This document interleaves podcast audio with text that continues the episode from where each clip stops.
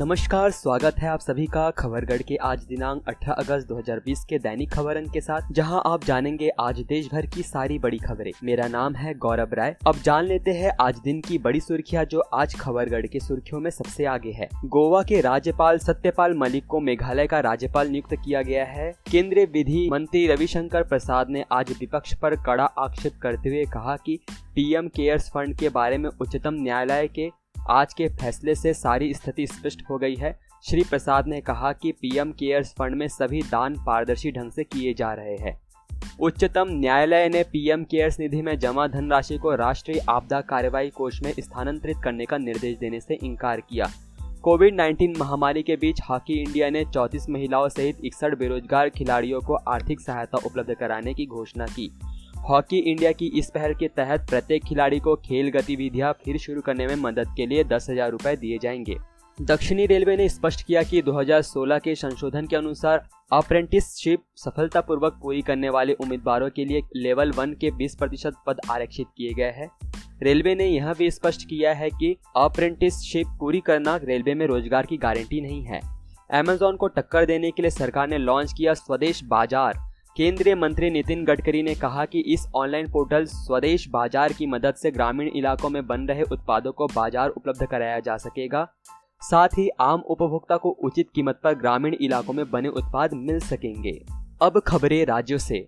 उत्तर प्रदेश में 15 जिलों के 788 गाँव बाढ़ से प्रभावित है।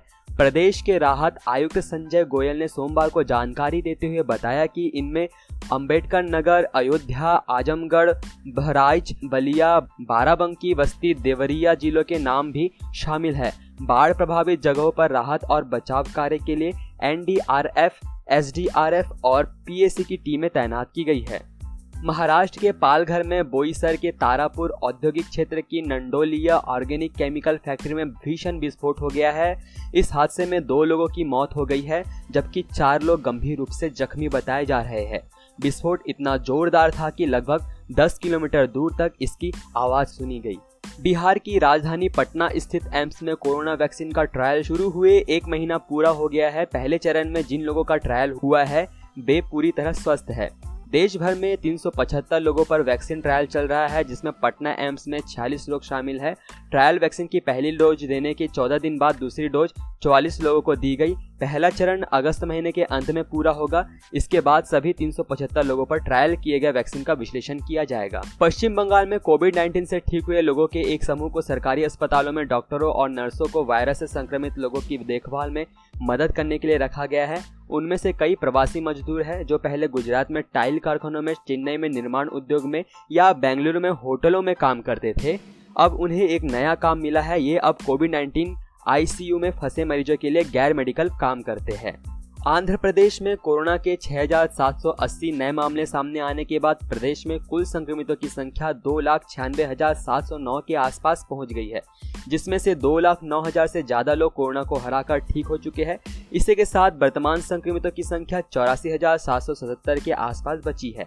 मध्य प्रदेश सोमवार को ज्योतिरादित्य सिंधिया बाबा महाकाल की शाही सवारी का पूजन करने पहुंचे थे। इस दौरान वो राणा जी की छतरी से रामघाट की ओर जा रहे थे, तभी उनके कार्यकर्ताओं की धक्का मुक्की के दौरान सीमेंट की रेलिंग टूट जाने से सिंधिया के ऊपर गिरते गिरते बची। इस घटना में किसी को कोई चोट नहीं आई है। तमिलनाडु के कोयम्बटूर में एक शर्मनाक मामला सामने आया है।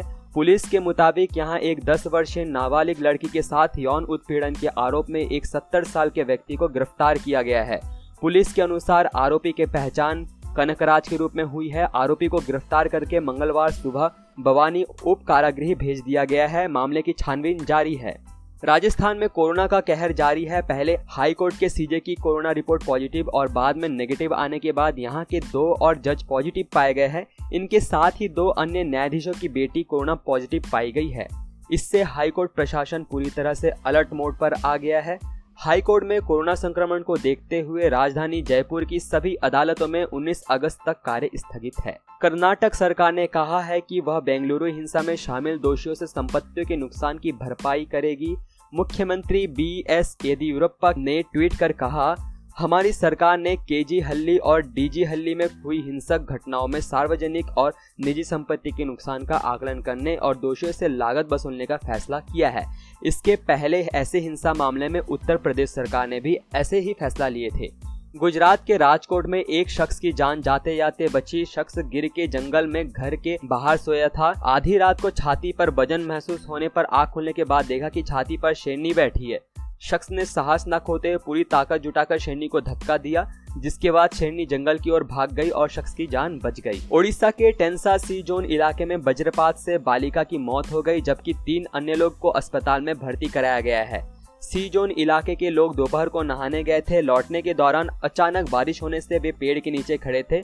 अचानक वज्रपात होने से 13 वर्षीय निकी कमल, 11 वर्षीय मुनिका कमल, 12 वर्षीय ज्योति खड़िया, प्रेमधानी लुगुनु उसकी चपेट में आ गए एवं अचेत हो गए। सभी को अस्पताल भेजा गया, जहां चिकित्सक ने नेकी को मृत घोषित कर दिया। अन्य लोगों का इलाज चल रहा है। झारखंड में स्कूल खुलने की तिथि तय करने हेतु फिर से किया जाएगा सर्वे। स्कूली शिक्षा और साक्षरता विभाग अभिभावकों से फिर पूछेगा कि स्कूल कब से खोले जाए। केंद्रीय स्कूली शिक्षा व साक्षरता मंत्रालय की सचिव अनीता खरवाल ने इसके लिए राज्य के स्कूली शिक्षा और साक्षरता विभाग को निर्देश दिया है।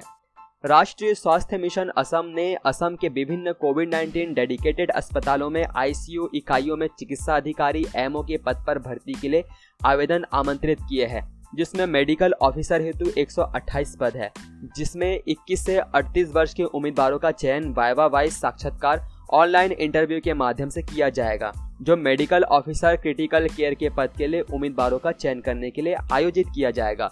इच्छुक व योग्य उम्मीदवार 31 अगस्त 2020 तक निर्धारित प्रारूप के अनुसार पदों पर आवेदन कर सकते हैं। पंजाब सरकार ने कोरोना संक्रमण के बढ़ते फैलाव को रोकने हेतु जालंधर, लुधियाना और पटियाला में अतिरिक्त प्रतिबंध लगाने का फैसला किया है।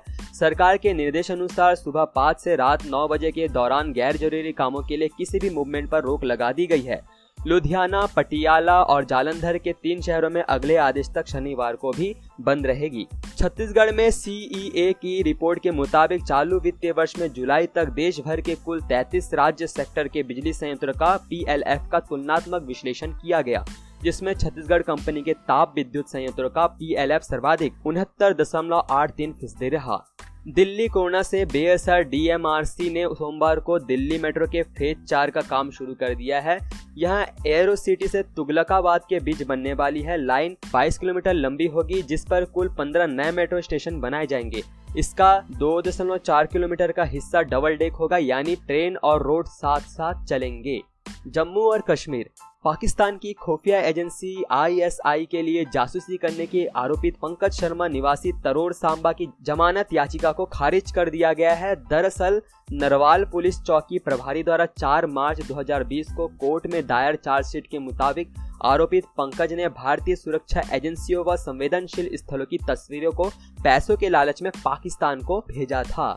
उत्तराखंड। बॉर्डर रोड ऑर्गेनाइजेशन ने उत्तराखंड के पिथौरागढ़ जिले में सिर्फ 3 सप्ताह में 180 फीट लंबे बैली ब्रिज का निर्माण किया। इससे जौलजीबी सेक्टर को मुख्य भूमि से जोड़ने में मदद मिलेगी।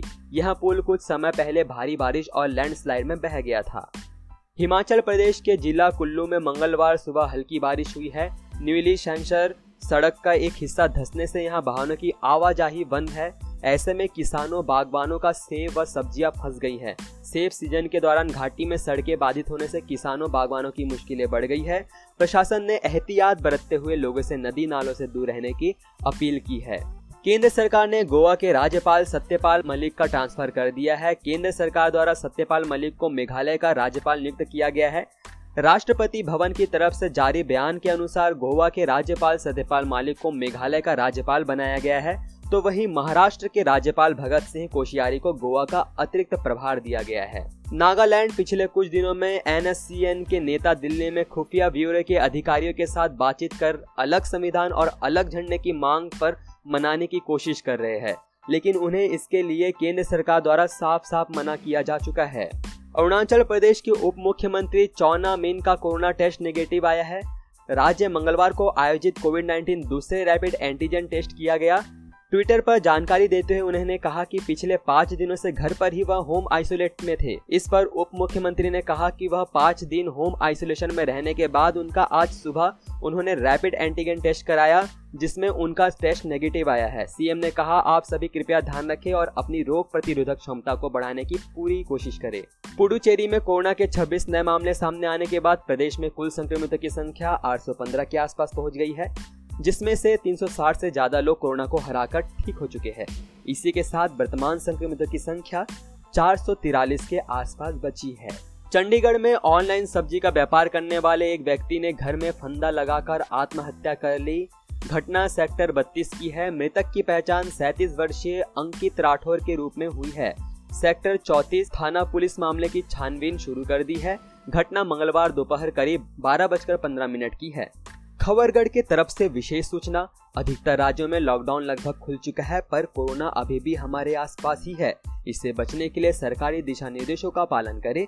अगर आपको सर्दी जुकाम गले में दर्द की परेशानी हो तो राजकीय हेल्पलाइन नंबर 104 पर डॉक्टर से निःशुल्क परामर्श ले। वह अपनी आँख, नाक और मुंह को छूने से पहले अपने हाथों को धो ले।